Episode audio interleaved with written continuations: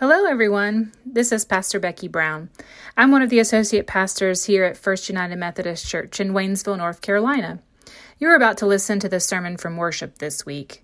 You can also watch this service online through our YouTube channel. You can just search FUMC Waynesville on YouTube or join us in person at 9 a.m. or 11 a.m. every Sunday. Thanks for listening, and we hope this sermon challenges, inspires, and invigorates your faith. May God bless you. Shall we pray? Oh, Father, may the words of our mouths and the meditations of our hearts be acceptable in your sight, O God, our strength and our Redeemer. Amen. Well, John, in his description of the disciples, was very clear and very uncompromising in telling what was going on. He was simply saying the disciples were, were afraid. They were behind locked doors because of the fear of the Jews. Their Messiah, their Christ, had been arrested, had been convicted, tried and convicted, and then he was tortured, and then he died on a Roman cross. So all their dreams of a new kingdom were gone from them. They were completely desolate, they were decimated, they were discouraged. Everything was going wrong. They were sit- sitting there, not or listening to the footsteps on the steps or someone knocking at the locked door coming to arrest them. And the scripture says, suddenly Jesus stood among them. Now, I've read this scripture many times, but the thought just jumped out to me when I read that again. Nothing, nothing can keep Jesus out. Those locked doors, the walls around the disciples, Jesus came through them.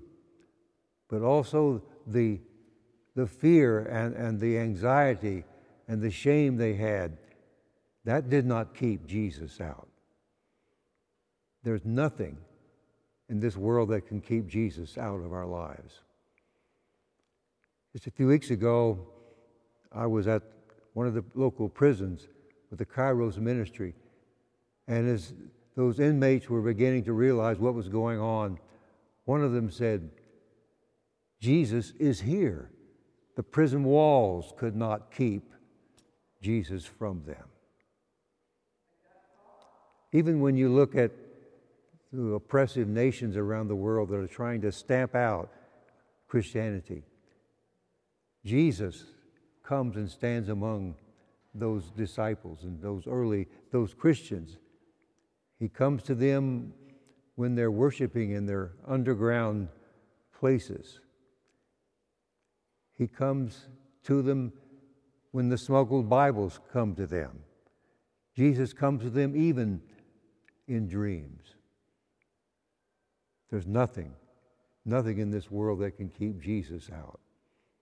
Even with our own tangled and confused emotions, maybe the, we have some very hurtful and, and bitter memories.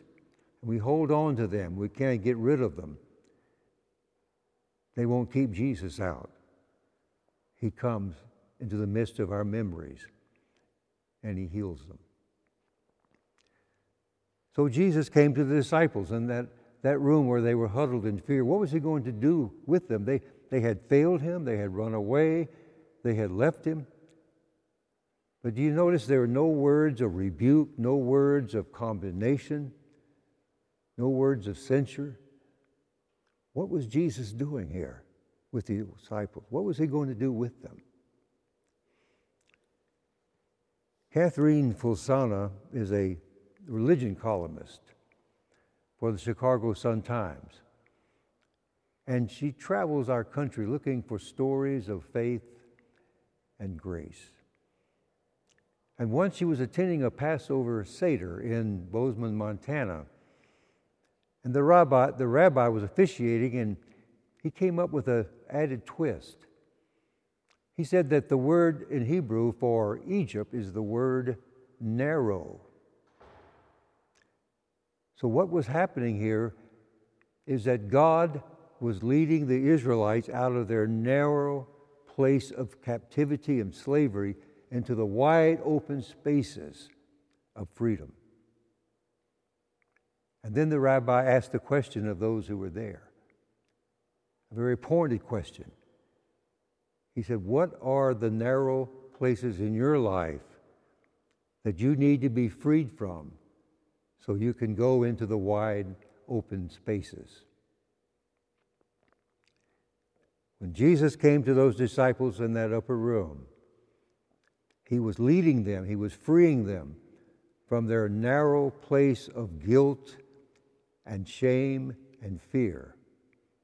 And he was leading them into the wide open spaces of forgiveness and grace. How does he do that? Well, first of all, he said, Peace be with you, which is a normal uh, Eastern greeting. But it meant lots more than that to the disciples. They remembered when Jesus he was with them in the upper room before the crucifixion and he said, "My peace I leave with you, my peace I give unto you." Jesus was saying, "I'm with you. Now I forgive you. The slate is clean. It's time to start over again." But as he was speaking, he was also showing them the wounds in his hand and his side. It's always amazed me as I think about these scriptures Jesus in his resurrected body and in his glorified body up in heaven. The chief identifying marks of Jesus are his wounds that he came from Calvary as he suffered for, us. And then he said again, Peace be with you. And he said to the disciples, As the Father has sent me, so I am sending you. And he breathed on them the breath of the Holy Spirit. And the same word used for that verb in John is the same one used in the Old Testament, going back to the original creation, where God took the dust of the earth and breathed into it, and a living being came forth. So Jesus was telling these disciples, You're part of a new creation. He breathed into them this new life, and he says, You are part of this new creation. My, my plan for restoring the world in righteousness and goodness and love. And I'm sending you forth into this new creation to be my spokespeople, to speak the gospel. Well, one of the disciples was missing. Name is Thomas. And a week later, he shows up. And the disciples have been telling him, We have seen the Lord. Thomas said, I will not believe until I see the wounds in his side and the wounds in his hand, and I touch them. And when Jesus came to Thomas, and Thomas reached out and touched, he made this great declaration of faith. He said, My Lord and my God. And so he became part, began to be part of that group as Jesus was freeing that whole group, especially Thomas, from the narrow place of tenacious skepticism into the wide open spaces of a spirit filled community.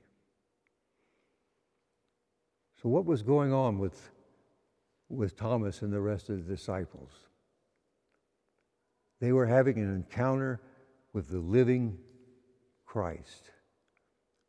The resurrection, the resurrected Christ, the living Christ, was speaking to them and showing them how to go forth to be his people in the world.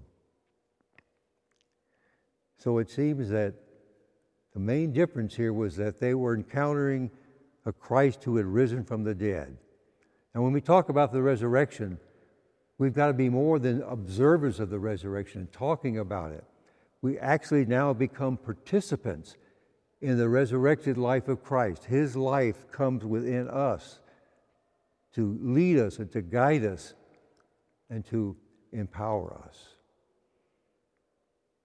You see, Christianity is more than a self help project, it is surrendering ourselves to the one who died and rose again for us. It's not so much about moral excellence, but it's about receiving the grace of the Lord Jesus Christ into our lives that we might go forth and speak that grace. It's not 10 easy steps to success, but it's following Jesus Christ wherever he may lead us.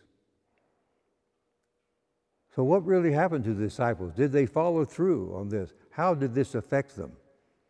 Let me read a scripture from the book of Acts, and I want you, as I read it, to compare what was, what was happening with those disciples in the upper room when they were afraid. And we read this from the book of Acts.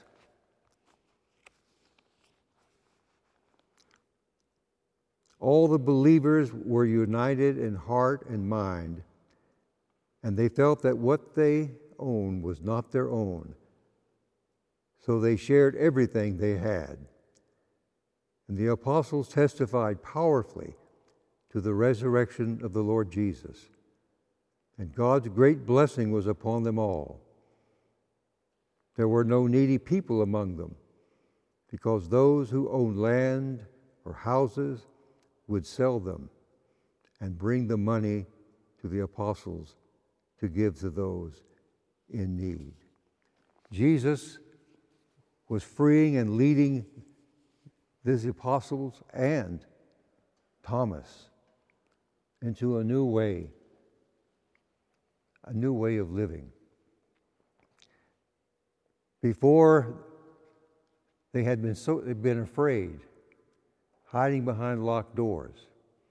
And right before this passage in, in Acts, they had been threatened with further persecution and forbidden to speak in the name of the Lord. But what we discover here now, they become courageous communicators of the Word of God. We also see that they became a caring and contagious community where everyone around them saw the love that was evident in their lives.